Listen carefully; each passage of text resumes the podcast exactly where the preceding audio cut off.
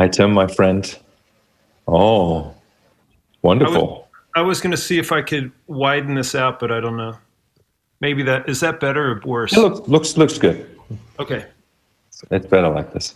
Hey, nice beard, man. Uh, I had it bigger at one point. I've trimmed it back a bit, so Mm-hmm. Mm-hmm. you're looking good as well. Oh, thank you. Yeah, it's. Uh, I think I had my, you know, I didn't have somebody to cut my hair for like three months, and it was, you know, starting to get ugly. Really, I, I had to wear a hat. I think I saw a video where you had a hat on, or, or maybe that was, uh, yeah, that was one of your uh, touch guitar episodes or something. It's, yes. So Markus is getting super hip now. So you got to cut. Got a haircut and I ran into this this creepy guy who did an okay job, but he was sort of like he really he really liked me, you know. Started to started to feel me out like this and it was creepy. You know, I sometimes have this this this this kind of uh, experience. Like once, like when I was in my early twenties, I went to a, a tailor to have my my my pants pants shortened or whatever it was, and that was quite something. Like it was almost almost abusive. Wow. Well, And this guy, this guy reminded me of that guy. It's uh, really, you, you felt a similar vibe happening. yeah, Wow. Well, I'm glad you escaped with everything intact. yes, yeah, yeah, yeah, Tim. So um, this is this is special for me to be talking to you because you're one of my best friends, and Yeah, uh, we've known each other for a long time, and uh, you have. we're we're connected in um, in in many different ways. I think, Yeah. and and so uh, you know, like I'm kind of curious. Maybe I, I would like to start this conversation asking you to tell me something that I don't know about you. Okay. Any idea? No. Um, what don't you know about me? Uh, well, there's probably lots of things, but um, uh, yeah, I mean, there's so many things. I'm not really sure where to start, but um, you know, the fact is, is that um, I I grew up in a music family. My mom was a singer. You might know that, um, but she in 1939, 1940, 41, she sang in big bands in Ohio. That's where I'm originally from, the Midwest. And uh, so, you know, the fact that she was into jazz and all that stuff. Um, and then I have two older sisters who were both singers. You know, so I grew up with my mom's record collection and my two older sisters' record collection, and there was always music in the house. There was always um, both my sisters played acoustic guitar, and they were into folk music like Bob Dylan and Joan Baez and Joni Mitchell and um, all of that stuff. And my oldest sister, Mary Lou, was into the Beatles. And I still remember, like when I was six or seven, you know, Beatles records amongst the pile, you know, like Magical Mystery Tour and Sgt. Pepper and Revolver and Rubber Soul. Those albums were all around. So I remember listening to those records and learning how to use a turntable when I was a little kid. And so I used to put records on and uh, read the uh, the record sleeves, look at the photos, and think like, who are the Beatles and who's John, Paul, George, and Ringo, and where is England? you know, those kinds of things. But I think that was maybe the beginnings of me um, wanting to be a musician. But I just didn't know it then. But I was definitely taken by the music, and it got my imagination going. And the fact that there was always music in the house. And also, my mom played piano, so the piano was around, the guitars were around. So that was my habitat growing up. So that's kind of a cool little fun, fun memory. Yes, and um, very, very different from how it was for me. Because there was there was um, not much music around, and certainly no musicians around in my family. Wow. Yeah, yeah. So it's um, Where, where exactly are you from in Germany? The north, was it? Um, well, yeah, it's it's difficult to say. It's it's sort of like in um, more or less in the in the middle of Germany, like the Hmm. the western western side of the middle, and Okay. and it's it's a, a, a town called Lippstadt where I was born and where I went to school, and Okay. um, very um, very much like uh, kind of you're even difficult to explain for me what kind of what kind of class was most represented there and like working class or whatever i guess so Yeah. um, but I had like my, you know, my parents they they sent me to uh, to good schools, or at least what they thought would be good schools, and Yeah. so I, I was lucky, and they supported me, always supported me, um, especially when it came to music and going to uh, music school and stuff. But um, so for some reason, they had some sort of um, sense that it may be good for me, even though um, they they don't have any musical training, you know wow. yeah so but for you to be i mean because i see you as as a person who is really sort of like a representative of music on this planet sort of like i don't know like a almost like a uh, i don't want to use the word diplomat because that's sort of uh, a- a- ambassa- ambassador right like like that's the that. word I i guess. Yeah. yeah and That's and true. and the ambassador of love Yeah. and I think it's it's really it's really um, it it can be difficult to to uh, you know with with words to explain. Um, you are really you are really just like such a um, uniquely inspired person when it comes to music right like you you you pick up the instrument and somehow it's just just like like it's the only thing you ever do and that is actually true right almost like Almost. Yeah. um, and yeah so so so tell me about how how like this this uh, this early childhood then kind of played out in the real world let's say once you really went going to like going you going to school college and etc Well, I, I think uh, going back to childhood, um, because lately I've I've been chatting to a number of people as well, just about these early days, because I think there's a spark that happens for a lot of people, and that we hang on to the spark, you know, from our earliest uh, days. And my earliest memories, uh, l- like listening to those Beatles records, I mean, that's huge. But also, I, I, I remember, um, you know, how I used to play. And um, when I would play by myself, usually by myself, or in the early days, you know, it might be with toys or trucks or whatever I was doing or in the backyard. But it was always a really creative thing where I would be making things up almost in my head, my imagination. And I could play like that for hours and would have a whole world. So, remembering that feeling has, has moved me forward into music. Um, the idea of just being in the moment and creating something out of nothing, you know, Yeah. which we do all the time when we play. It's that same feeling, you know. So that's that's one of the things that that I remember from um, you know childhood that that is still there. The child like uh, internal, you know, whatever it is, consciousness or whatever. yeah I think it's so important to have that um, and to to touch that and know what that is. Um, you could also say it's like going into the zone, you know, where everything drops away and there's no real thought. You're just doing whatever you're doing.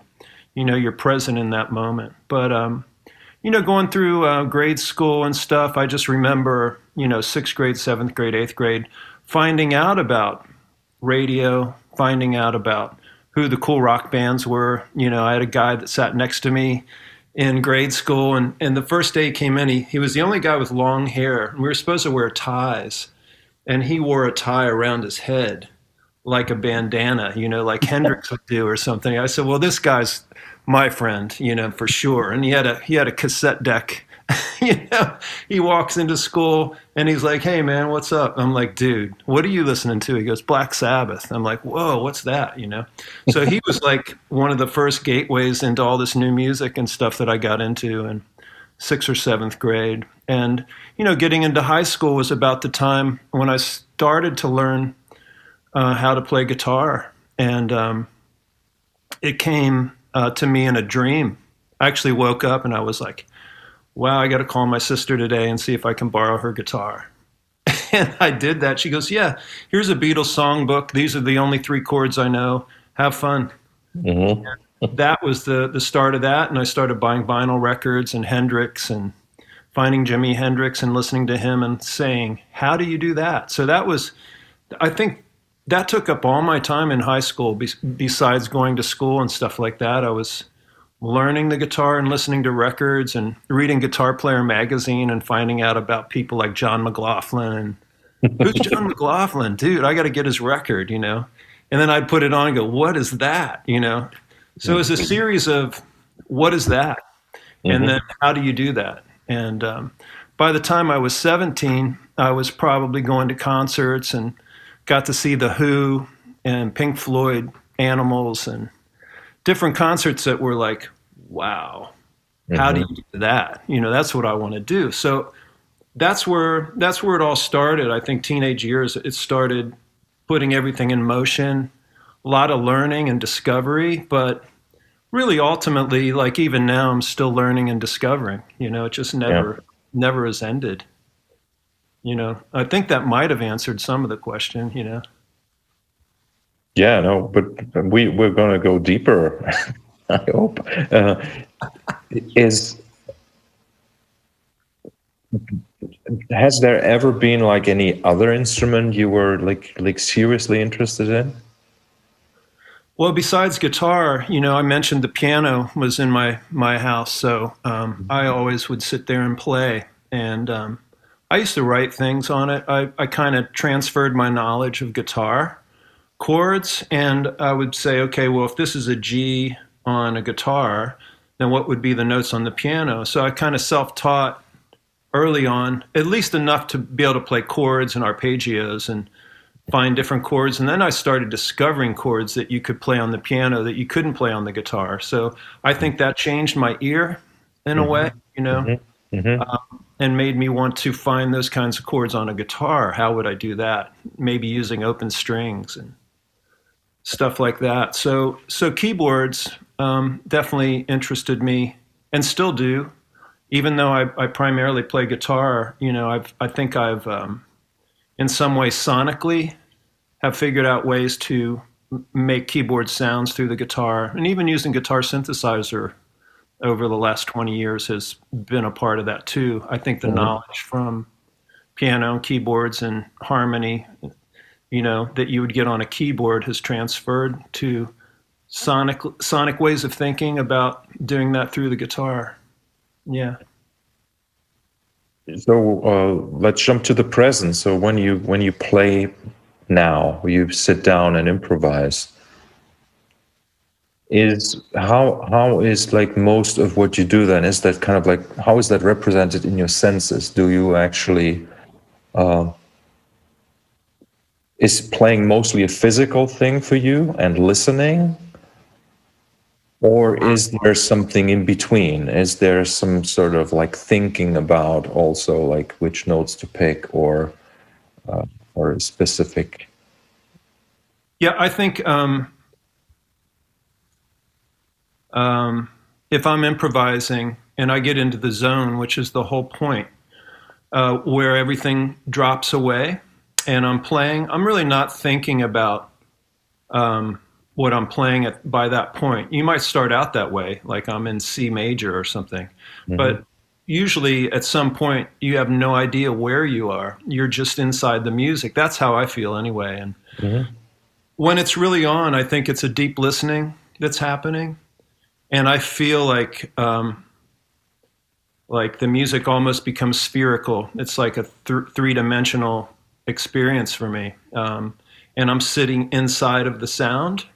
Mm-hmm. And um, whatever that means, like if I'm playing guitar, manipulating effect pedals and looping, you know, there's something about there's something happening, and I'm merely uh, letting it come through and trying to be out of the way. If I start thinking about something, I feel like it drops away and it's gone.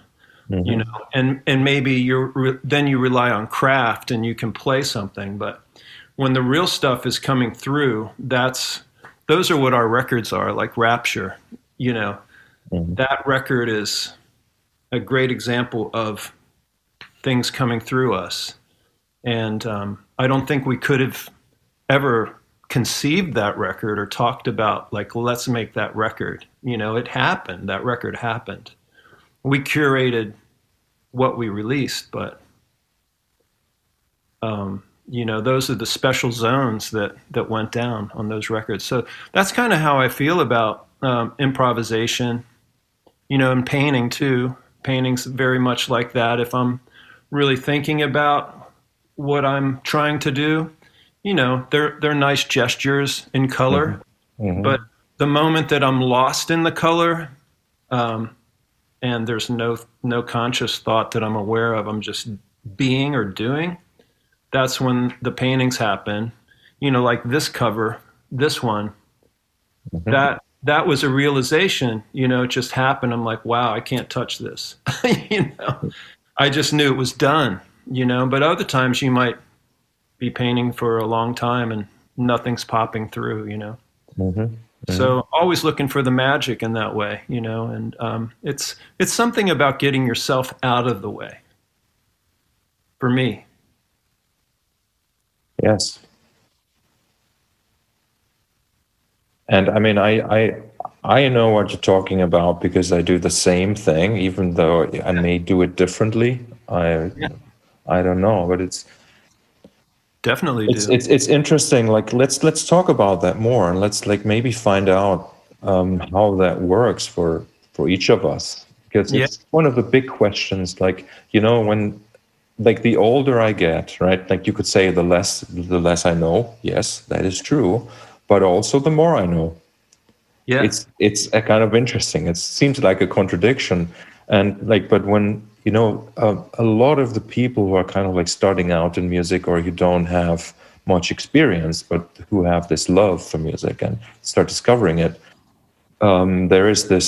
Sometimes there seems to be this wall for them that they need to scale in order to. You know, they believe they have to scale the wall and get to the other side in order to be able to make music or to improvise or you know and i think that that is absolutely wrong i think there is no there's no reason why uh, you know you can't you don't need any any particular skills to bring music into the world. That's right. And and even if you if you think about like the skills that you know are useful even those are not rocket science right? Like you can it can everything can be explained like in five minutes. Yeah. you can explain like you need to make sure that your your body can kind of like respond to what you need to do physically right? So and that's why you practice yep. put your fingers down one two three four one two three four etc right? It's it's and then you can explain music theory maybe in 45 minutes. Uh, right? It's true. I think it's it's really it's really nothing that needs to get needs to be studied for such a long time. But i still i still remember in my in my own world that i had this sort of this sort of um, view that it was something that was difficult to attain rather than easy. And, yeah. and so, so what you're saying about the zone, I think, is is the, is the the ultimate is the ultimate, but it's also it's also like the ultimate moment where you're where where you're just who you are, where you're not asking the question, "Am I capable of responding?" Because you're just you're simply responding, right? That's well said. Yeah, and um, you know, starting out um, and and not knowing anything on the guitar, but being able to put your fingers down and find some kind of music, you can create music. You know, uh, and and it's just as valuable and or valued as if you knew what you were doing. Like the idea of the primitive guitarist, um, you know, who can just make a noise. That's amazing. That's personal expression. So yeah, um, no matter where you are in the line, you know, the beginning or nearer the end, you know, you're still expressing. that moment?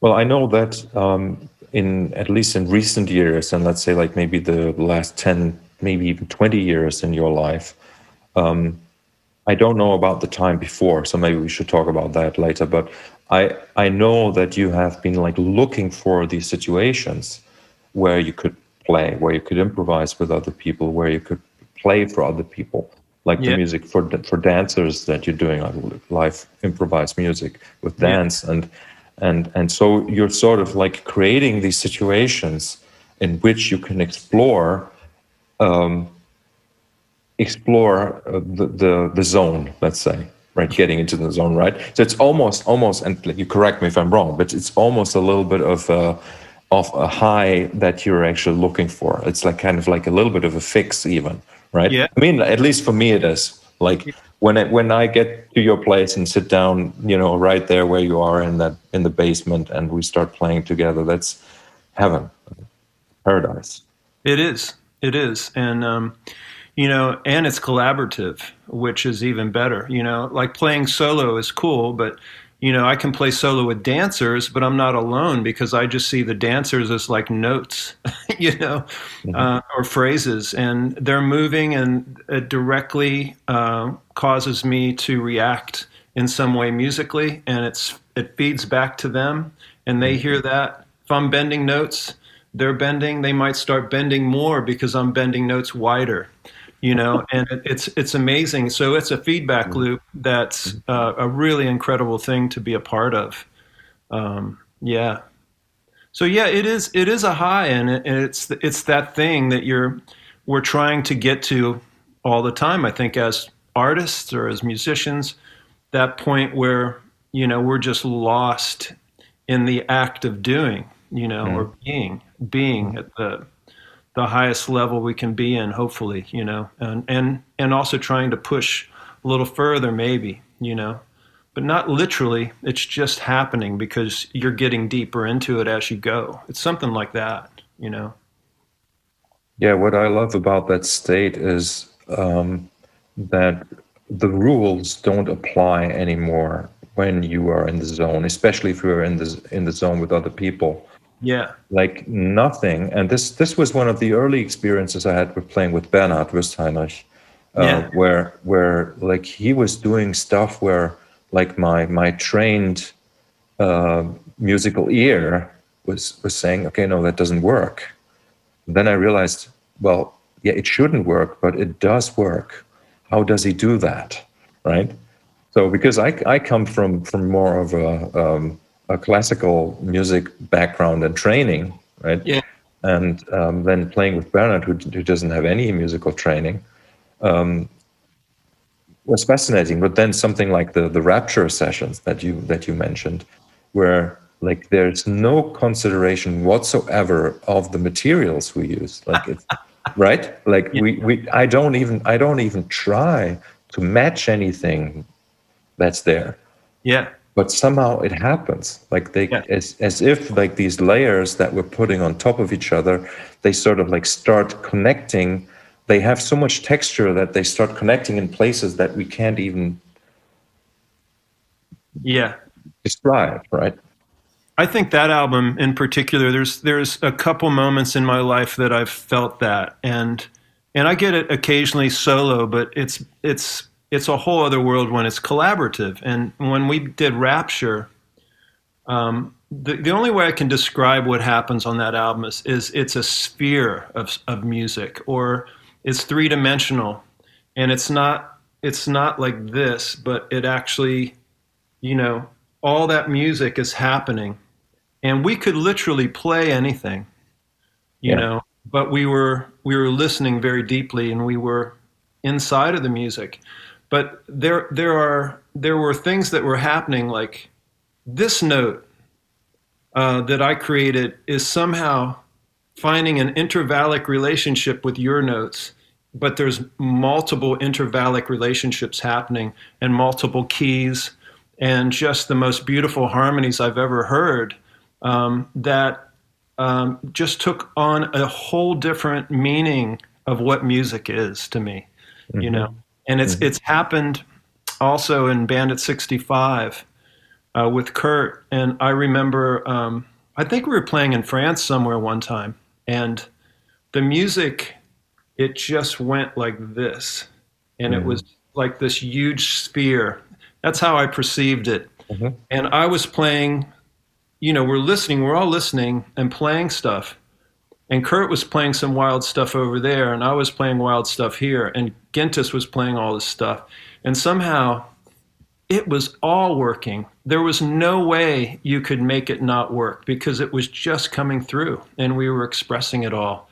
And and I don't think any of us were thinking, it was just allowing. Mm-hmm. And it was three dimensional. And I was like I was kind of uh, shaken by that night, you know, and rapture too. It was just like, wow, that was some of the most special music I've ever experienced, you know, in real time.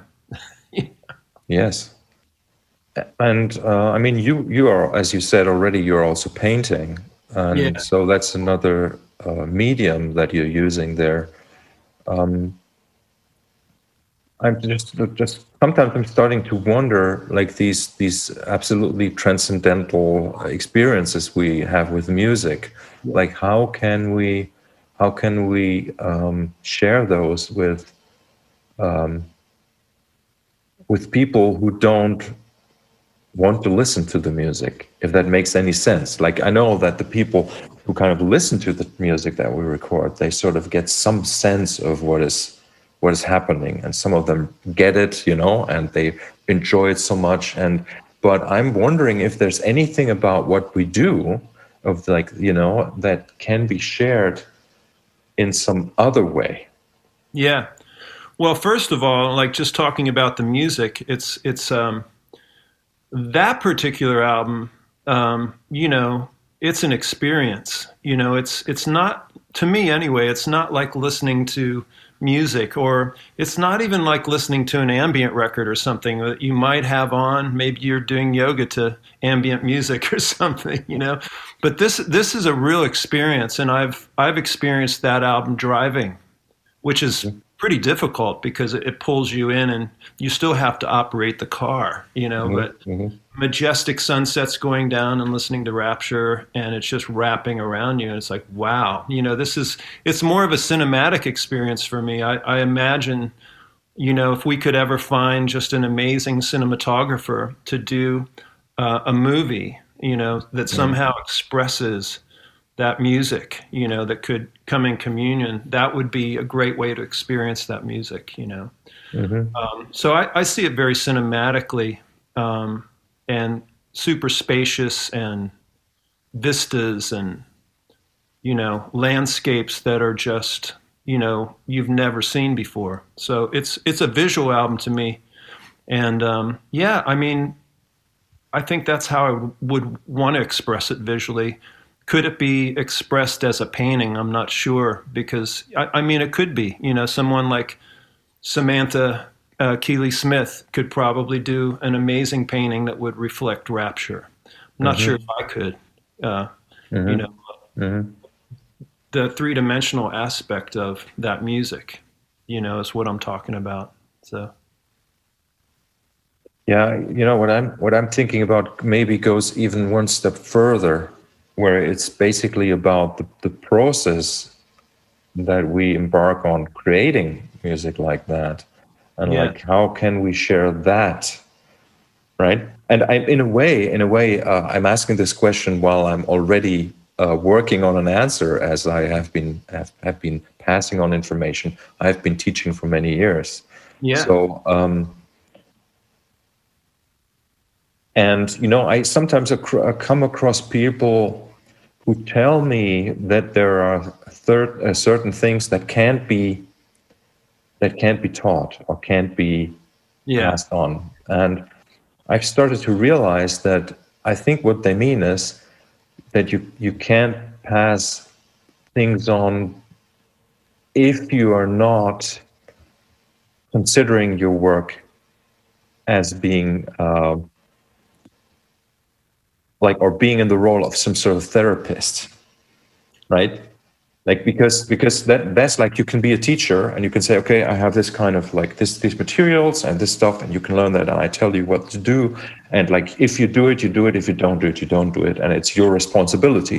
Yeah. but you can also get into a relationship where it's like and this is more what i also what i see about at least how i make my music is like i i start to take responsibility for the somehow for the recipient the you know the listener to um, to kind of like start something within them that sort of carries a creative the creative spark kind of carries over to that person and it is inspiring right? That's kind of what i'm hearing. And that's that's what was always interesting interested me in music. And you know for me it was also the beatles i had, it was the white album you know and i was maybe three and i put it on the turntable right? And and and there was something about it that was not just it was not just the sound it was not that the music it was that it it triggered in me the wish to create. Yeah, yeah. inspiring. Yeah. inspiring exactly. And and and so really really that's that's um, sort of um, what i see is has become like more important and more apparent to me now in covid times hmm. where where we don't have the means to inspire people by playing live shows. Yeah. Uh, but we have to use like like even even this conversation we're having here is I hope will be something that um, inspires people. Yeah. It's something I've been doing a lot during COVID. I mean, the fact that we're a year in lockdown is mm-hmm. mind blowing to me. But uh, there's been such a beautiful sharing, in, just in general, uh, in the creative areas. Uh, lots of musicians talking like this and yeah. uh, sharing so much deep experience and knowledge, and that's been inspiring without a doubt. And um, and it, you know, it's I think it's caused more more of us to uh, give voice to what we do, you know, and have these kinds of discussions, which are really interesting because we're getting to the the why. why why is this going on? Um, but maybe we shouldn't question it and just keep doing it. But you know, you you talked about therapy almost, and I definitely both in painting and music, I feel that you know, aside from maybe an addiction to doing it or the need to do it, it is a real sense of therapy. And uh, when I'm creating music or taking photographs or painting, I don't think I'm ever thinking of the audience um, other than myself. I think I'm just, if I see a photograph, like I see a moment that needs to be photographed or documented, it becomes the most important thing right at that moment. Like I have to take this picture now, and I take it, and then I feel better because I, for some reason, I captured that. Or the same with the painting, you know, just working with color makes me feel better. Um, even if I don't achieve an actual painting, but the actual process of doing mm-hmm. you know, uh, is great. Or I might feel like this during the day, but if I can get my hands on a guitar for only 10 minutes and play, mm-hmm. I feel better. Mm-hmm. So there's something about, I don't know what that's saying, but there is a, a therapeutic aspect to doing all of the stuff. And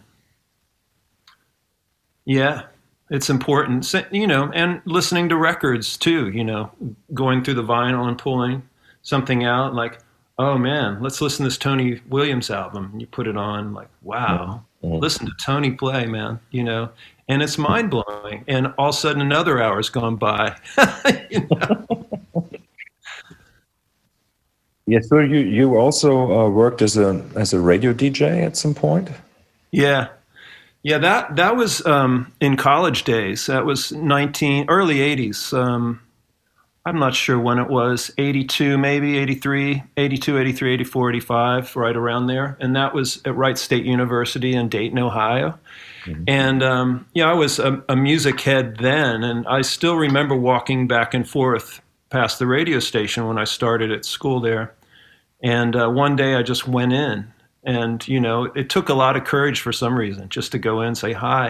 And they're like, hi, can I help you? And they're like, yeah, uh, is it possible to get a radio show on your station? and they're like, oh, who are you? You know, and, and we just talked and, and all of a sudden they're like, do you like jazz? I'm like, oh, I love jazz. Like, uh, do you want to be the jazz director? That was the first day. And I'm like, yeah, so the next thing, I, next thing I know, you know, they're like, okay, see all those boxes there? That's all jazz stuff. So you have to take all that stuff home and listen mm-hmm. and write down and program, you know, the station's jazz content. I'm like, great. And I'm ripping boxes open from ECM and just like, wow, what's this? you know? so it was a huge, a huge education to be there and to walk back and see, um, you know, four walls of vinyl from floor to ceiling and mm-hmm. just having those years to just dig through there and learn. I learned so much.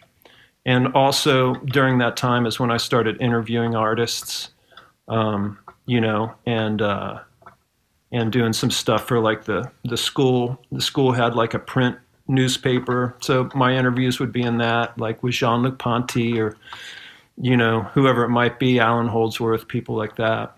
And um, and we had a jazz club in Dayton, Ohio called Gilly's, and I used to spend so much time there seeing Chick Corea and Wynton Marsalis and Branford Marsalis and Adrian Belew and you name it, everybody came through there. Saw Allan Holdsworth on his first tour there and Ralph Towner, John Abercrombie. So that was a big, big time of my life in terms of learning about music, learning about how to play music live, what the, what what goes into that, and just you know such a discovery that still impacts my life. I think. Yeah, I mean it's it it's clear that you dedicated your whole life to music, and uh, how did you end up in Philadelphia? Yeah, so um, uh, I had a girlfriend back in Dayton, Ohio, who was from Pennsylvania, and her brother uh, was a lawyer who wanted to get into entertainment law and managing bands. And so we knew each other, and he called me one day and he's like, uh, What are you doing after you graduate? I said, I have no idea. I just want to make music. And, and, and I, I couldn't figure out a way of, of doing it in Ohio. I, I, it was like I, I came to like a brick wall, like, um, I don't know what to do. And, and then he called one day, goes, Why don't you just move to Philly?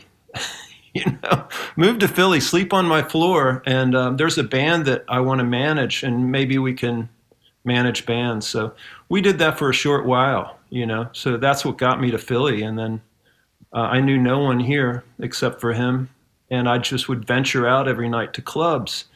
And at that time, I guess that was '86. There, there were uh, everybody was playing Philly, and you could go to so many different clubs in so many different places and I still remember going to see um, Living Colour and meeting Vernon Reid, mm-hmm. you know, and hanging out talking to him. And a friend of mine made these uh, little neon rubber knobs. They were called knobbies. And uh, he goes, Can you give these to Vernon? I'm like, Sure. So I took a baggie filled with knobs. They were like pink, lime green, uh, yellow, really fluorescent and it was almost like they it was like a bag of drugs or something. Like vernon i got these rubber knobs where he goes oh dude. And he was inside the bag like i love these. You know? So you know it's like through rubber knobs i met vernon and you know we've be, been friends ever since then you know it's pretty wild. But yeah so yeah philly was a big change in my life. Um, getting out of ohio was a huge thing. And then philadelphia was just like a music mecca everything was going on. The industry was still happening. So lots and lots of clubs, lots and lots of jazz, lots of rock. You know, everything was going on. And um, so I was pretty much immersed in that, you know. So that's 35 years in Philly, right? Yeah, I haven't done the math recently. yeah, long time. Mm-hmm and you connected with uh, quite a few people there in, in the scene. And you uh, like really for like for me the like the music or the, the kind of stuff that we you were doing kind of starts in the early 2000s like stuff that like early stuff on your album that yeah. i sort of like know but i really don't know what you did before that. Yeah. so be, between mid 80s and, and late 90s what what was your main activity then musically speaking Yeah. Um, well, you know, I got I got married was was one thing that happened in 1990, and you know, um, my main activity at that point really was discovering who I was as a musician uh, and taking that more seriously, like uh, starting the beginnings of a recording idea and starting the idea of writing songs, um, writing lyrics, exploring that. And wow, you know, that whole period of time was was really interesting because I had no idea about anything except um, just going to create these songs and learn how to record. And so that was a huge learning process, shifting from just making music and playing to mm-hmm. writing, composing, uh, writing lyrics, and then how do I how do I record this stuff so I can send it to somebody? you know, that was mm-hmm. like the idea then, you know, and um, so I think it was more like research and development for me. You know, it was uh, a lot of these things didn't go out to anybody except the people that worked, like Barry Meehan. You know, we worked together and still do, obviously. But uh, we wrote songs together and played, and you know, learned about drum machines and recorders and DAT machines and reel to reels back in those days, and you know, all the all the different formats.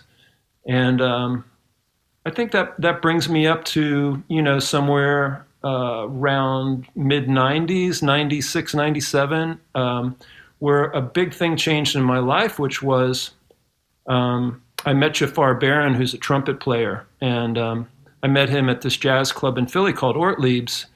And uh, I knew about him, and I said, "Man, I'd love to play with you sometime." He goes, "Yeah, yeah, that'd be great. Why don't you come down to Silk City tonight? Just bring your guitar and amp. We're playing." Uh, we're playing, so come down. So I, I go down there, and it was like just immediate chemistry. I was in this amazing band, and King Britt was the DJ, you know, it was a big mm-hmm. party, and mm-hmm. we would do a set, and then there'd be a DJ set, and then we'd play, and then a DJ set.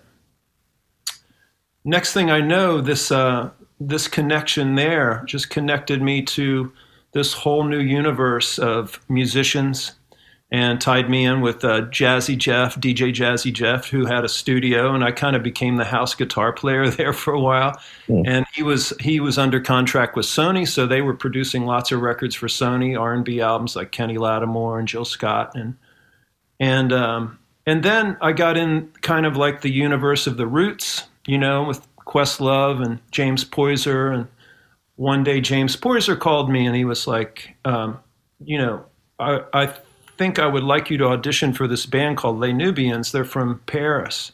Mm-hmm. And I'm like, sure, I'd love to. I would love to check it out, you know. And I checked out the music. I'm like, this is cool. So that that turned out to be my my first world tour working with them, and just an amazing experience. And then also I was working with King Britt at that time, and King Britt, you know, was was doing stuff for Ropeadope, and he was you know doing all kinds of all kinds of records. So I was like his guitar player. Mm-hmm. And we ended up doing tons of remixes, and eventually we did the Sister Gertrude Morgan album for Ropeadope. And I mean, it was just a swirling amount of stuff that all started from saying to Jafar, "Hey, uh, we got to play together sometime," you mm-hmm. know. And then in that same universe, as all this was un- uh, unfolding for a, a, year or so, then I met Ursula Rucker, and that was through a King Britt project, Silk 130 and we played the the Theater of Living Arts in Philly, and uh, Ursula was on that show, and we met and stayed in touch, or I stayed in touch with her, and and eventually, you know, I started working with Urs, and that that became 18 years of world touring. Mm-hmm. So it's like I love all these magical connections that kind of go down, you know, um, or at least they did with my life, and and still do. You know, when I met Bernd Friedmann because of touring with Ursula, you know, that led to making records with him and Jaki Liebezeit as well as David Sylvian. Yes. So there are all these magical little. You, you also met me uh, at a Ursula Rucker show. That was. Can you tell me when that was? Was that 2005? Yeah, I think so. 2005 yeah. or or 2006. We met via MySpace, I think. Yes. yes. Know, and I remember you asking me where we were playing, and you said you would come to Munich. Mm-hmm. And there you were. I still, my memory is that you were wearing um, like a long leather jacket that went below your knees. And that, that, I was like, wow, there's the guy out there that looks like Darth Vader. That must be Markus. you know, it was amazing. And we met that night, and I remember we had a had a rough show sonically. It was really mm-hmm. not a fun show to play because the sound wasn't right. Um, so it's one of those shows we had to battle through to get through the show. But you know, I was like, "Oh, Markus heard us on a night like this. Darn." I think it was still great. You know. Yeah, it was uh, with Gintas. Yeah. Yeah. Yeah. Yeah, and uh, like it's it's fascinating to hear this story now because I, I think I even saw you at Silk City once. You took me you took me to Silk City. Oh yeah. And you were playing, and yeah, and there is like like one other gig that I remember, which was like there was torrential rain and it was supposed to be like in some backyard, the band, and then the band set up in the like in the in the throughway, like the tunnel going to the backyard. Oh yeah. Um, that was with Questlove, I believe. That was with Questlove, yeah. Yeah. Yeah. Yeah. Wow, great memory. Yeah, yeah. Well, no, I, I, have very bad, very bad memory. Unfortunately, I would love to be uh, much better at recalling things. Was that like, 2008? Must have been around that time because I, I, I can't remember now, but we can look it up. Like when, when basically I asked you to join me for the Star's End performance yeah. that I did. Right, that yeah. must have been 2008, I think. That was but, the first time that you came to Philly, right? And that that at least when we were together. Yeah, yeah. No, I had I had been to Chuck Van Zyl's show um, as yeah. early as 2002 or something, but yeah, yeah, and and that was like like what what I love about you also is like there's like this multicultural kind of aspect to what you do, which I think is also also something that's completely like kind of non-existent for me coming from Germany. Like this yeah this this this contact with like um, um, like a certain kind of um, world music, let's say, right? For lack of, I don't like that term actually, but you know what I mean. Um, and and and like it seems like like whenever I, I meet meet you and I play with you, there's this there's this this this sort of um, almost like a well of knowledge that is kind of like not it's not situated in one place right? It seems to me like like you're drawing the inspiration from all sorts of directions at all times. So for example talking about you i remember when you started doing the prepared guitar stuff more yeah. often like like you always used to do it occasionally but then there was a time when you you know that that became like a major thing and yeah and it's um, it's just a fascinating like like these um, and I, I think it really goes back like I mean like if, if people would see your your upstairs room with the record collection and like like yeah. you know like it's it's obvious that you have all of these these amazing influences and you actually took the time to listen to that music right? And you listen yeah. to albums more than once. So it's it's not like you are the uh, uh, like you know that they're like the the prototypical like music journalist who listens to an album once and writes a review and you know it's not like that. Um, yeah and um, so with with ursula um, and how would you how would you describe what she does for people who don't know what she does?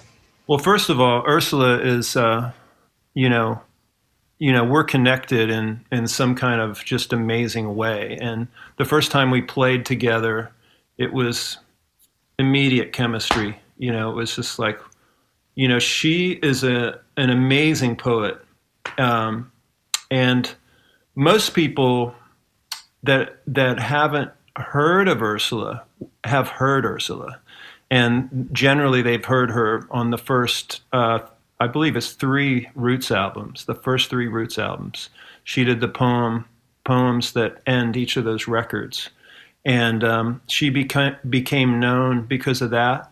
Um, and uh, and then she got signed to K7. That's when I kind of came around at that time. And the first album was Supa Sista, and Supa Sista is like, you know, her first foray, her first album, and we were all part of the making of that record. King Britt and myself and Phil Charles and just just amazing people, and and it's it's just this amazing record. And um, she has she you know what can I say about Ursula? She is like for me like a, a voice of our time, and and we're lucky to hear what she has to say and, and has to write. So, you know, you can investigate her albums, you know, on streaming services or something, or go to her Facebook page or her mm-hmm. Twitter account and just see her daily daily notes and the things she's dropping. I actually just did an interview with her um, last week. Yeah, I, I saw some parts of it. Was just a beautiful conversation, and and for us, you know, again, we hadn't played in a little while, and then with the pandemic happening, we're just like, just can't wait to play together again because it's such a unique um, thing that happens when we're together. You know, it's like I play in a certain way when I'm with her, and um, we just get to this beautiful place. But anyway, we we toured for 18 years together and and had so many amazing experiences that still resonate. I mean, it's life changing stuff, really. Mm-hmm. And uh, you know, Ursula's this amazing poet, singer, activist uh, community leader. I mean, she's doing things to help, you know. And she and and if if you're a bad guy, she'll call you out. you know. Mm-hmm. So she's um she she's been gifted this amazing voice and and um, she's utilizing it. You know, while she's here on this planet, that's her that's her gift, and that's her um, her way through. So it's it's a blessing that we're aware of her and that we know her. Mm-hmm. Mm-hmm. So even well, not even, but you know, there you can also see the theme that you are sort of like connecting musically with people who use a different medium to express themselves. You said like yeah. poetry, yeah. right? And yeah. and and so um, yeah, this may be stupid to ask, but I ask it anyway. Okay, so um, the music you play, you you played, and I hopefully you will still play with Ursula. How much of it is improvised? With Ursula? Yes. Well, here's the thing with Urs. The um, we were talking about this in our interview the other day. The first gig we had was opening up for Nina Simone at the Tower Theater Mm-hmm. And that was going to be my debut working with her, just me and Urs.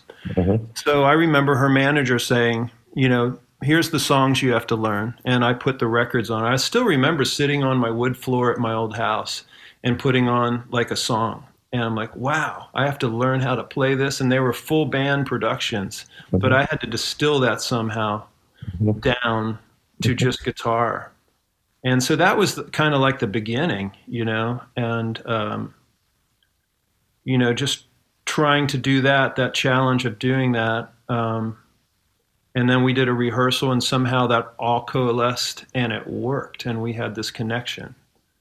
Um, what was the question, though? I, I, think I got off on a tangent. Yeah, no, no, no. It's, it's um, is there in, in, how far were you? Can you can you kind of respond musically uh, in an improvisational way. Oh yeah, yeah. So so I learned these songs, um, and my my feeling about um, I was looking for the code within each song that kind of like what's the essence that I can distill it down to the guitar, and maybe I'll have to use a looper as well to to build it.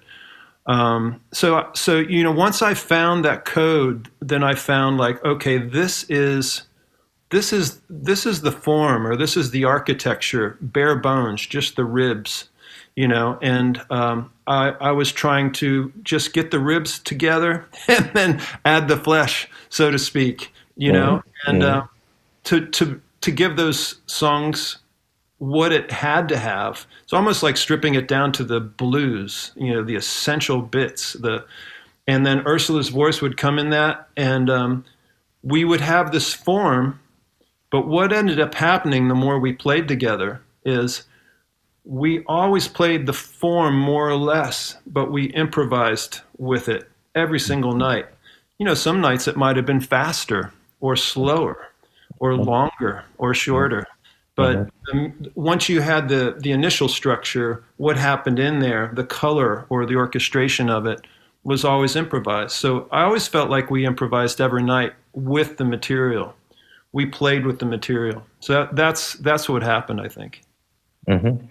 Yeah, yeah I, I, I still remember that show in Munich, which you said didn't sound so good, and I believe you. At least on stage. Yes, yes. Um, but I, I still remember how impressed I was. You know, it was almost like witnessing a new, uh, new art form uh, new to, new to me. I'm saying right, and yeah. and it was um, was fascinating and and and sort of like the um, yeah. You said that you are, you were using loopers and and stuff, but yeah. What you just described as the like the, the bare bones, right? That's kind of like what I what I you know I'm starting to to re- realize is maybe like the most fascinating skill that a musician can have mm. like how can you how can you represent that full band arrangement yeah. playing playing two notes right yeah. or yeah or a bass line or yeah you know um you know and i really felt that that trio with gintas me and ursula at that time and you you recognized it as a new form i feel that we were like the blueprint for what was to come later, you know. but mm-hmm. we, I, I, really felt that was one of the, the greatest bands of the time, you know, while we were out there doing it. It was, we sounded like an entire band, really. And it was me and Gintas doing the music, and Ursula was, you know, at the front of the stage and doing her poetry and singing. And um, we really discovered a lot, you know, through that whole process you know, of touring. Mm-hmm. And um, yeah, it was special. It still is special. You have your own label, one one K Recordings, and yeah. uh, when did you start that label? Uh, started at roughly around um, 1999. I think 97 was um, some of the first recordings, and that was Jazz Heads a band I had with Ari Hoenig and uh, Chris Kuzmi, and um, Ben Bacardo was the bassist. And we were playing a lot of gigs at the time. And I don't know, I think it must have been my, my, uh, you know, growing up with albums and being in the radio station and the idea of documenting the uh, music uh, and you know, around 97 or so, I really was into the idea of documenting live gigs and recording. I was reading Wire magazine a lot, and I was always in the back of the magazine looking at all these little labels that had ads, you know. I'm like, I've never heard of any of these bands. Who are these people, you know? And mm-hmm. maybe there'd be a review. You know, I used to read the reviews in Wire magazine too, and I've never heard of any of those people. Of course, there were some people I heard of, but it's a lot of avant-garde musicians. so Wire Wire turned me on to a lot of stuff. But I always used to think like, who are these people? But then it got to the point of, wow, so they're they're releasing their music, um, you know, and maybe it's very small. Uh, mm-hmm. in terms of number of CDs sold or whatever, but they're documenting it and they're making it available. And that that very concept hit my mind one day, and I was like, I just started making a list of possible projects that I would like to do. Mm-hmm. You know, and Jazz Heads being one, and I had a band called Fractured Reverb Underground, which was an electronic project, and and eventually there was a group called New Cultures, which was myself, Ellie Perez, and Barry Meehan, and we were all contributing songs and working together, and I was producing it all, and mm-hmm. you know, it was just having having really a fun time with it, with the idea of of can create stuff and release it on your own label. And I really didn't have any. I, I really didn't have any thought about. I'm I'm going off here. Yeah. I really didn't have any thought about trying to get any of this stuff on a record label. It was more of the idea of like making it available. You know, I don't even know how to turn this off, unfortunately. But It's pretty loud. I'm sure it is. I'm so sorry. But um, you know, it, it kind of started with that, with just the pure idea of creating music, re- mm-hmm. uh, recording it, uh, mastering it, doing all the artwork, and making CDs and sending them to you know WXPN or the jazz stations or whatever for some airplay, and that we were out playing in the clubs uh, locally, and that's how it started. And it was just a little grassroots friends thing, really, you know. So that was the initial idea you know it's it's it's an honor for me to be associated with you and also your label and um, you know it's it's it's 2021 right and and thinking back I, i've met you, met you in 2006 and so like it was really early, early days in a way for your label also yeah it was um, and i remember you giving me uh, those first records that you put out and I, I love them all. And like for me, the the standout album still is the uh, Soft Lunch album. Yeah, Ti Lomo. Yes. Um, you know, this is this is a true story. So I used to live in Innsbruck back then, right? Oh, and yeah. I had I had an iPod, and I you know used to play music like I used the shuffle mode on the iPod, and you know, like they, I can't remember, like 15,000 tracks on the iPod or something like that. and, and, no, this is true. This is true. Like occasionally, um, some music comes on and I kind of like don't recognize it. Or I, I, you know, I don't know exactly what it is. I say, what is this? It's unbelievable. It's great. Ti Lomo okay? So three days later, right, I hear some other track. Wow, what's this? Oh, Ti Lomo. it's that album. I, I really, I can't, uh, you know, I really recommend it. It's incredible. And these, you, I, I only, I heard you say, um, maybe in another interview some time ago, that that was like your first, like, like sort of like real experimental guitar album. Like you where you were going into that direction. Yeah because it was also about that time was the first time i had ableton live.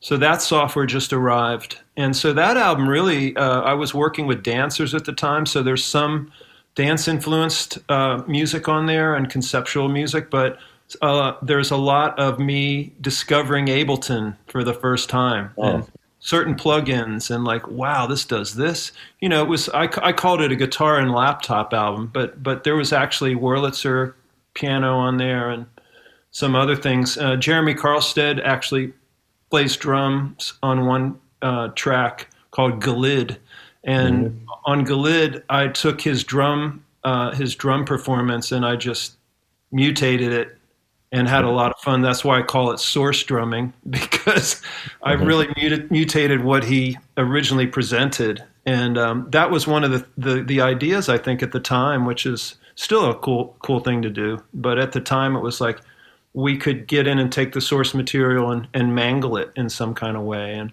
and it was also I was working with drum machines and and rhythms and, and new stuff. Um, it was just part of the materials of the day, I think, that was all around, you know. And I remember King Britt saying the same thing that you just said, that, like he still to this day loves Ti Lomo. And mm-hmm. the fact that I never did another record like that is so interesting, but I never say never, you know. I've been mm-hmm. working on some new experiments lately, which is really fun. Uh, uh, so we'll see if there's another Ti Lomo that comes out. But you know, that was just um, again, I, I, think that record was, you know, improvisational and um, of its time and of its moment, and I was just thoroughly in, invested in that music, and um, it seemed to um, register with a lot of people. So that's great. Still stands up, I think. Yeah. When was that album released? Do you remember which year? 2005. I do remember that. The way that album actually started was when I was touring with Ursula. Stefan Struve, uh, who was A&R with K7 at the time, uh, signed Ursula. Um, and we, we kind of became buds at that during those years. And there was one tour that um, he knew that I was doing like experimental guitar, and he's like, "Tim, I think you should make an ambient record for our label." I'm like, "Oh, I'd love to do that." So it was very, very low key, and he goes, "Yeah, send me some tracks soon." So you know, I went to work. Uh, that's that's really how that album started because it was you know he kind of offered the idea of a of a label deal. So mm-hmm. I sent him all the tracks and and um, and then something had changed at the label or something. He goes, "Yeah, we can't really do an album like this right now. You know, mm-hmm. maybe it didn't fit on the the kind of stuff that they were doing." Mm-hmm. So then I I just put it out on 1K. That's what happened. Mm-hmm. Yeah. Do you know how many releases you have so far on the label? Yeah. Um, with the next release, there'll be 50. Amazing. And what's the next release? The next release is uh, my first vocal solo album called uh, Many Ways Around the Sun. you know, that is if it comes out on 1K. We'll see. You know, I'm letting a few people listen to it right now. So you never know, you know. Um, yeah, I'm, I'm, I'm so sad that I didn't get to play on that record. no one got to play on that record. I, I know. That's uh, why. It was, it was, um, I don't know, it was a, a journey in isolation, and and I I just ended up playing everything, and all the songs on that record just came through. Like I couldn't move fast enough in the studio, grabbing mics and pulling them over to cymbals, and just trying to capture everything while it was happening. Um, and you know, it was like uh, a, a you know the demos became the record, so to speak. You know, it's like I had to get them down, and they were coming through sometimes with with lyrics and everything. And you know, I couldn't move fast enough in the studio. You know, I needed help, but I ended up doing it all myself. And the studio was just an amazing um, it was so destroyed. Like you wouldn't believe all the cables and all the microphones and drums and cymbals and guitars and basses and keyboards. And I had a Mellotron down here and all this stuff was everywhere. And it was, I should have taken some photos of that time because it was just total chaos. But the album turned out really, really nice. So I'm excited about it. How, how long was the, the process of recording it? Was it just a few days or a few weeks or? Over time, yeah, because um, it started before the pandemic. Probably, you know, I'm thinking maybe maybe in December, something like that. I remember um, um, my girlfriend and I, Karen, she we went and saw the Fixx. I think it was last, not this past December, but uh, 2019. And the Fixx played in New York, and their opening act, whose name I cannot remember, unfortunately, he played a Todd, he sang a Todd Rundgren song.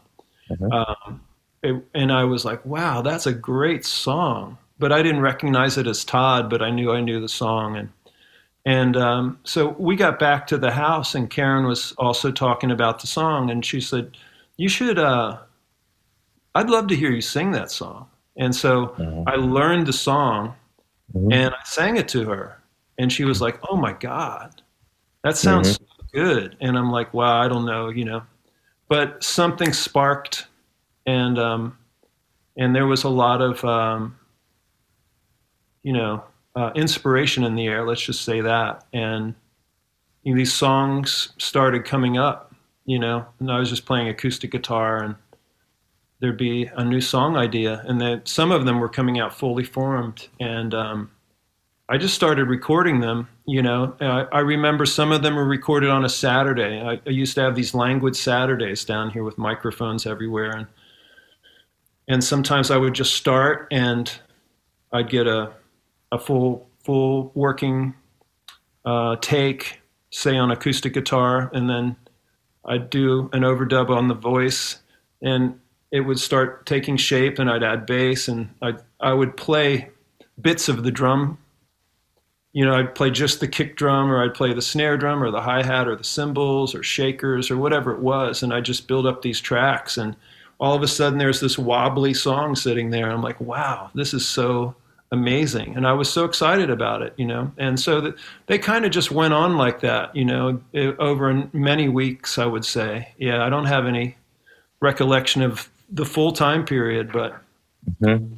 Yeah, and then all of a sudden there was something there, and um, I sent I sent the the working demos, what I thought were the demos or or the produ- the the produced idea to a friend of mine, Brian Boland, who's an amazing producer and mix engineer. And um, he played the record, my demo or my reference mixes, and he called me back that night. He's like, "Dude, this is your hunky dory." and he goes, "I would love to mix this record." I'm like, "Let's go." And so then there was that whole process of the back and forth and listening to his mixes, and and uh, he's just a brilliant, brilliant mixer. So we had a good time, and he got he got all all of that stuff into really good shape, you know. So I can't wait for you to hear it. Yeah, I have to admit that I'm I'm I envy you for that experience, and also I'm jealous. Um, it's it's sort of like what I what I would hope would you know happen to me at least once again in my life, something like that. A vocal record. No, not necessarily vocal, right? Could be, but just the the way that inspiration struck Wow. you, right? And Yeah. and where you have the, uh, opportunity to kind of like play everything yourself and Yeah. sort of sort of like create these um, because like you know this is some something that maybe some people don't understand I, I think like when you you work with looping technology it's something very different from using multi-track recording. It's it How- has it's it's not the same thing not at all even though like the the pedals are being sold that way sometimes right? Yeah, yeah. so that it's like you know you can multi-track yourself. But um and and and i find i find this idea that you kind of create a record like like stevie wonder did like in the early 70s right? That's that's sort of like almost, almost like the ultimate artistic expression for a musician. If Yeah. you you're a producer and songwriter and performer for all the parts and singer right? So it's incredible. It's incredible. I can't wait to hear it. Really can't wait to hear it. Yeah, and it's a departure too in some ways. But now the more I hear it, you know, it's like I'm not sure it's a departure, but if if people are expecting like it's going to be, you know, some kind of uh, soundscape record with vocals, it's not that. It's you know straight up songs, and uh, a lot of the songs deal with love, and a lot of songs deal with um, you know expressing that of, of what is. Uh, you know, like this moment in time on the planet where we are and our consciousness and, you know, where love is the answer, that kind of, that kind of record, you know, it's like some of these songs were birthed on a Saturday. I used to, as a kid, have a feeling about listening to music and being in the park on a Saturday. And it was just like the sun's out and just beautiful and everything is possible. And I think this record kind of has some of that feeling to it, you know, it sparkles.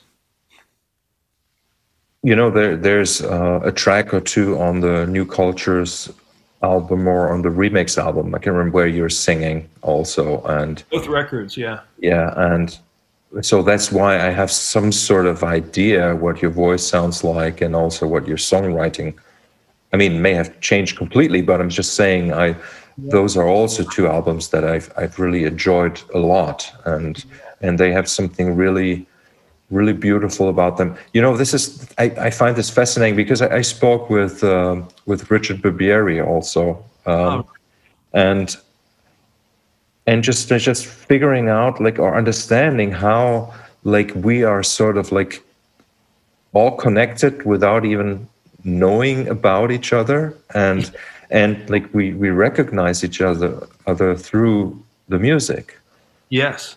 That's how we get to know one another. yes Like you feel like you know the person because you've heard the record. yes hmm and but then you know and and i found this you know but then i i get to know you and so maybe i have not heard everything you've ever done. Like and then suddenly i hear the new cultures album and i go oh my god. That's also tim unbelievable right? And i'm i'm pretty sure that's that's going to be what i will be thinking when i hear your your new album. I hope so, man. You know, but you know, ultimately, um, you know, it's like who knows what motivates us and drives us to do this stuff, but it, it is part of flow, and it just it, it came out and and um, and somehow I recognize it. You know, I recognize me in it, and um, I really look forward to hearing what what you think when you do hear it. But yeah, I think new cultures may give you some clue Mm-hmm. about what it might be like. Mm-hmm. Yeah. You, you know, the reason why I maybe sounded a, a little bit negative about myself there, saying that I would, you know, wish to do something like that again or get an opportunity to, to do something like that is because um, right now, or even for, you know, even for a few months, I felt really empty and not in a good way. Yeah. Um, I understand And- that too. And it's not a problem for me because I have been doing so much work, and I know that if I do work, it's always good or good enough, right? But like what you described, so that this this real this real drive to do something, and like almost like this obsessive uh, wish to create and uh, and also to challenge oneself, right? Yeah. Um, that is something that I, I'm kind of missing. And in the Yeah. current climate and with the, uh, the you know, like the constant uh, hustling I have to do in order to survive, Yeah. it's it's it's really it's it's it's really destructive. You could say on one side it's destructive. I think it's going to be also constructive in some way and Yeah. instructive and and also creative. Yeah. Um, But it's sort of like the sort of um, diversion that I I really I really um, didn't expect. It, it's like it's like this this process well we know that as artists as, as people we kind of like reinvent ourselves in regular intervals almost like but it felt like i was in a process of like halfway through a process of reinvention and then that got cut off Yeah. and now there's something else and um i really i would love to be able to be there with you in that studio and just play right now and I would love that too. Well, it will happen Yeah. at some point, and Yeah. I, I really look forward to any time that we can play again, even even even if we play online somehow. You know, um, that would be wonderful. yeah let's let's, let's do that I, just to be, just be be connected and talking to you makes me feel good you know? And that's what i've been finding during during the lockdown the the ability of talking to other people. And we are being connected. Like i work with dancers this way where i'm i'm playing guitar and it's it's going into a gigantic zoom classroom with the choreographer and all these little squares. And in each square there's a dancer you know from their house. It's amazing. And and they're responding even though we're on a delay. Mhm, you know mhm. i'm playing Mhm. and i see them responding to what i'm playing and i'm responding to what they're doing and they're feeling that. And even there we connect somehow. Um, it's it's so profound and it's it's a blessing too. But um, you know it's great that we have the internet during this time that we can actually share this information and share emotion and and friendship and all those things you know. Thankful for that. So why not creativity you know? Yeah, you know, like I, I recorded a couple of like maybe even three albums with Mark Wingfield um, on a Zoom call, really? And yeah, we did, and it works.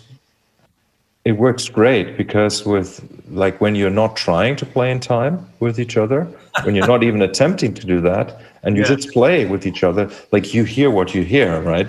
So, so it it works. It works. It's um, it's been it's been interesting. So we we can do that as well. I was thinking to maybe maybe to do that with with more people, like get kind of like a great like a bigger group of people together, and do this this online session. and can you uh, can you do that multi-track The, the way that we do do that is like you record your tracks locally, oh i see. You know, and you can you can record as many tracks as you want par- in parallel, um, but you're sending you're sending a mix of that out via uh, um, a plugin that kind of like transmits your signal onto the internet, and then somebody else, you know, the other people can can um, take another like a receiver plugin and put it into their DAW, and um, you know then you know you set that up, that up the other direction as well, and you can do that you know between many many people, and it's like I said, it's not in sync, and it's also like impossible to kind of like understand. Um, what the delays are really. And it's it's sort of it's almost like complex like you say it's that feedback right that you're getting when you're playing with others. It's yeah. just it, there's a delay in between but it doesn't matter. You don't know what it is. You can't really you can't really it right? Yeah. And and it's it's it's beautiful. That's cool. Well I'd, I'd love to try that sometime. Yeah. You know that would be fun. Yeah. But yeah, getting back to you know uh, what you were just saying before that with the idea of inspiration, you know, I would have to say though, you know, that during this lockdown, it's it's it's definitely been a roller coaster for me as well, and I'm sure that there were many weeks that went by where I was just on the low low end of the phase, and how mm-hmm. I felt was I didn't feel like doing anything, you know, for a while, and um, you know, when when inspiration does show up, you know, if it shows up, it could be many factors that cause it to show up. But just the um, the thing that is in your mind or in, in my mind is just I need to play the guitar. or I need to go downstairs and work. And and sometimes it's just off. You mm-hmm. know, you're just non-receiving. Um, so you know, I just think it's a it's a wave and if it's down, it's going to come back up at some point. Yeah, yeah, you know? yeah, yeah. In, in the in the case of of my own experiencing, it's a little different though because I sometimes I have the wish ah. to create, but I can't, and that's that's when it really when it hurts. Yeah, I understand that. Um, one of the one of the things that um, you know, I've, I've been interviewing a few people as well or chatting with people, and, and my show is b- basically called Searching for Sparks. And, mm-hmm. and um, I've always loved Steve Hillage, and his, his song was called Searching for the Spark. Mm-hmm. So it was kind of like that idea, but I've always thought about that title, Searching for the Spark or Searching for Sparks.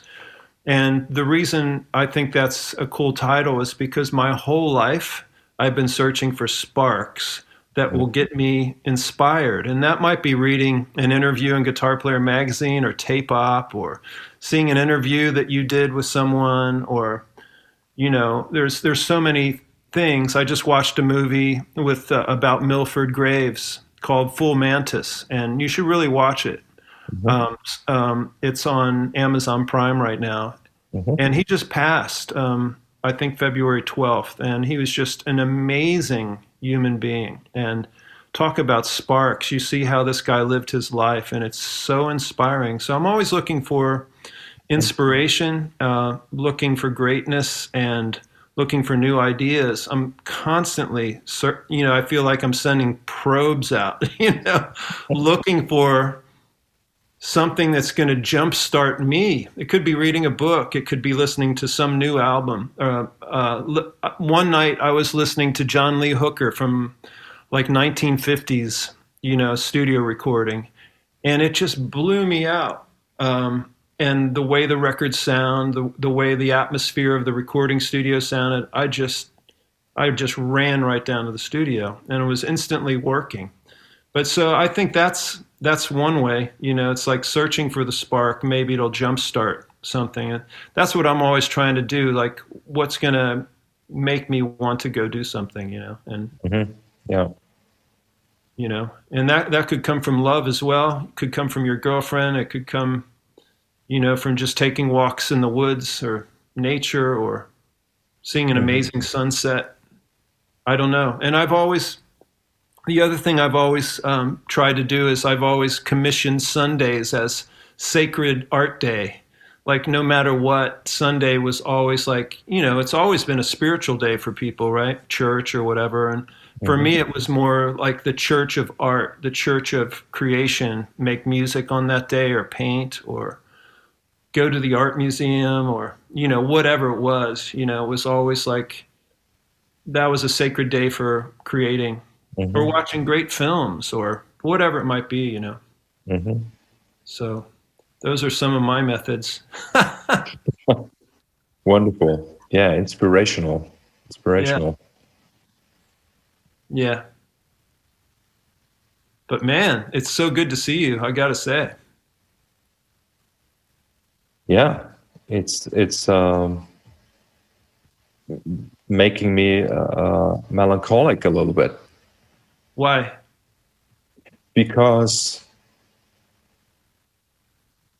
it's like you know i would like to be closer to you yeah well right? you know um, this this went down i think in 2008 or no it would have been after that because i would have been at this house and i remember saying to you it's like you know your best friends my best friends it seems like all of my best friends do not live here you know gintas and jeremy they're they're in new york you're in Berlin, you know, uh, I have just different friends all over, and they're, you know, I have great friends here in Philly too, but I think I said that to you one time. You know, I felt melancholy too because um, you were going back to Berlin. I was like, wow, if you lived here or if I lived there, I think we would always be working or we'd have a band going or, mm-hmm. you know, um, we'd be best friends. But our orbit as best friends is a much wider orbit. You know, like we might not see each other for months and months. We're always in touch somehow, like on social media, like yes, yeah. through likes or hellos or whatever. But um, it seems like our cycle since 2008 has been like, here comes a year and there's a moment, and then the next year. Even Adrian, the last time Adrian Belew was here, Julie called me up and we were going to go have dinner with Adrian and Julie's like, Can you pick Adrian up? I'm like, Yeah. You know, I've known Adrian uh, for 20 years, but only from seeing him at concerts. And he goes, Hey, Tim, you know, but, but he said when I picked him up, he goes, Yeah, you know, it's been 20 years of getting to know you one concert at a time, you know, and now we're finally friends. It's something like that, you know, and, um, and, and once you're, once you're connected, you're always connected, you know, and that's, that's a great thing. So, being a musician and and creating music like we've created, wow, that's a sacred thing. You know, even like this record, which I'll never forget this. Yeah, mm-hmm. I, I, mm-hmm. brought a copy down. Mm-hmm. That album, uh, another one of those special moments, and that that was the the manifestation of us playing the Star's End show. Yes, and then the overdubs from an all star cast of amazing musicians and uh, that's a profound record to me. You see, for some reason, even before I had made these international contacts, I sort of was aware that the people that I'm looking for, let's say, or that my friends, they are not necessarily where I am. Yeah right it's it's and that's that's also the reason why when i started making music i was not really looking for local gigs. Also because i didn't i didn't i was i was still a student so i didn't really have to make money from uh, from gigging. But um, so when i when i put out my first album which was which was around the same time that you started your label so it was in 98 um, i sent 100 promo copies out into the world and only two within Germany, right? That was sort of like the because I I I had um, over the years like researched like where are the radio stations that would probably like what I do and you know and I had sent my my album Tasters to to Chuck Van Zyl and he played it and people still tell me about hearing it on his show and and and so it's these you know, for, for some reason, um, and I wonder why that is, or I'm even actually wondering if that's true. Like, why did I know that it would be a waste to try to find people who think like me in my direct vicinity. You know, like it was. It's it's. I find that fascinating. Like, how can you even get the sense? Maybe it's it's totally arrogant. You know, maybe maybe there would be enough people even here, like in a radius of like a mile, that you yeah. know, and there probably are. I mean, in Berlin now, right? You know, but absolutely. But, but then, in, not, but not then, yes, yes. I mean, even in Philly, like you know, uh, with the music I was creating, always, I was never thinking about Philly. I was mm-hmm. thinking more of like this is for, you know, Europe or England or something. That, that was what I was always thinking because all the people that I loved were not from necessarily the states, you know. Mm-hmm. And Philly, I, I, knew the scene in Philly, and I knew the kinds of music that you could kind of do in Philly. Um, and there was one particular venue that I used to play that was a really creative room, you know, and I could just call the booking agent, and he would just say like, I said, I'd, I'd love to play there next month. He goes, Oh, yeah, uh, I have Thursday available. you know, as, as simple as that. And then you had a gig, and then you could come in that room and do anything you wanted.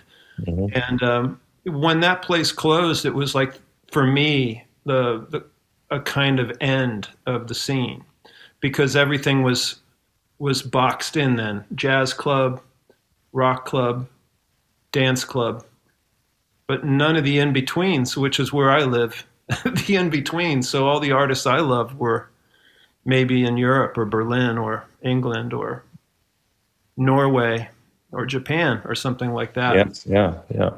And um, and yeah, so I was always looking for that too, Markus. You know, and and um, that's kind of like you know when I was touring with Urs, I was so interested because you know we'd play festivals sometime, and I'd have an opportunity to meet Bernd Friedmann, or I'd have an opportunity to meet some of these people, and and those would usually turn into a collaborative thing, and and we got to meet, and it absolutely did that, and is still is still going. yes. Know? So I don't know, just babbling on about the, the, the idea of that even in our own hometown, you know, uh, we want to expand outward from that, you know, and, and maybe maybe those musicians are not in your town, you know. Mm-hmm. So I think we we both kind of have that same yeah that sure same feeling or thread, you know. Yeah. And I, I'm grateful that we do, actually. Yeah. Like I, I think that maybe for, for quite a few people it may seem a little bit delusional right? It doesn't doesn't it doesn't look like that to me. what is delusional though about it?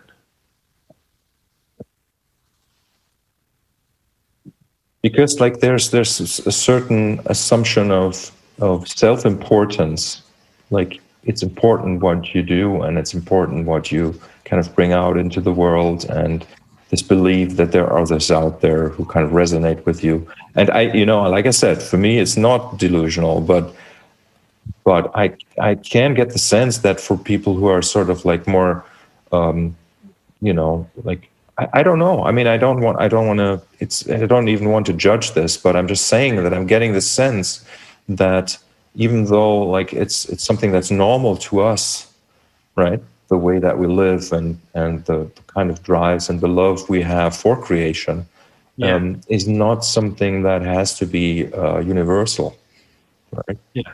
And, and and that's why I think that it may look completely differently to people from the outside.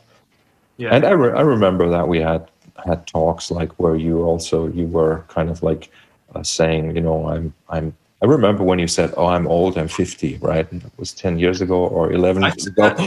yes, yes. He's- you know, and and so it's it's um, yeah. I but I like the point was like I'm I'm grateful that I do what I do and that yeah. I'm even though I'm I'm kind of like a real um, um, I don't don't have proper word for this in English, but uh, an Angsthase German word. Uh, I'm, I have lots of anxieties, you know, lots of anxieties, and I feel anxiety like almost all the time. And like I have to force myself to do these things, right? It's not that it comes to me easily. It's, it's, I, I'm, I haven't been made to be on stage. I, I was, I wasn't made to, uh, yeah, contact people on MySpace, or, yeah. or even to make phone calls to, uh, you know, one of the one of the most uh, stressful moments of my life was calling Trey Gunn in a studio in Woodstock in '92 when I wow. like ordered my first stick from him. Like, you know, and and like what I'm saying is like all, all of these. It's it's always like this sort of struggle, but it's worth it for the outcome of actually being being allowed or allowing yourself to be creative and to make music and and to meet wonderful people like you. Yeah, I, I agree, though. You know, there there is a challenge, and there's uh, all this takes a lot of courage, really, all the way across. Mm-hmm. And um, somehow we muster it when we need to, or we take a risk. I mm-hmm. think I think as a musician, I don't know if everybody feels this way, but I feel this way.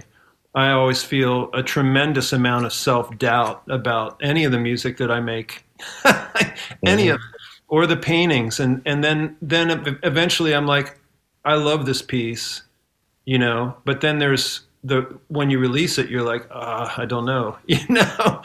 And um and that just comes up. I think it's maybe it's just part of the challenge of being an artist is you know you're always looking at your work and uh, you finish it and at some point okay it's done release it put it out let people see it or hear it and then you're on to the next thing, whatever that's going to be. Yes. You know, so it's no. I I don't often look back.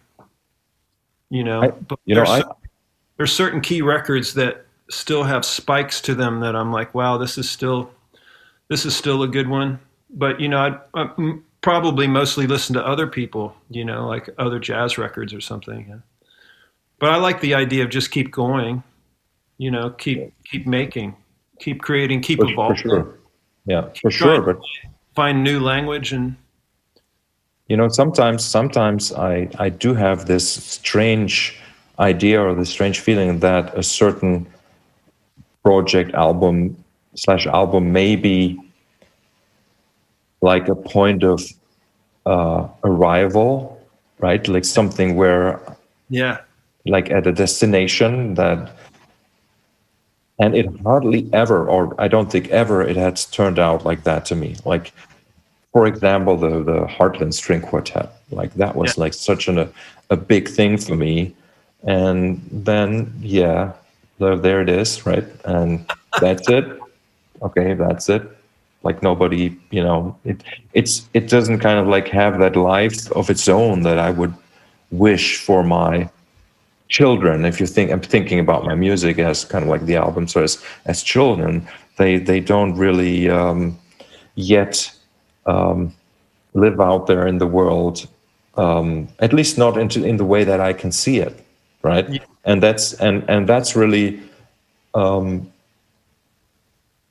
maybe part of this what i call the delusion right? Like where that maybe that's not even the aim that shouldn't even be the aim. So we as you say we just keep going. We we do new things. We we keep evolving, and I'm I'm so super stoked for you and surprised and happy that you have made this vocal record and that is oh. something that came to you it's really really makes me extremely happy oh, to see you. that that you know like and i know how hard you you work and and and then like seeing that you actually have that that payoff creative creatively right? And and you where you are actually allowing yourself to challenge yourself, right? And it's it's wonderful. It's wonderful, and I, it it really makes gives me. I have to say, it sound, may sound stupid, but it gives me hope. well, you know, you're not the only person that said that, and in fact, Brian, who mixed the album, he's like, he goes, "Your friends are going to be so happy that mm-hmm. you went there where you went." Mm-hmm. He said that, Brian did. And I'm like, really? you know, self doubt. And he goes, dude.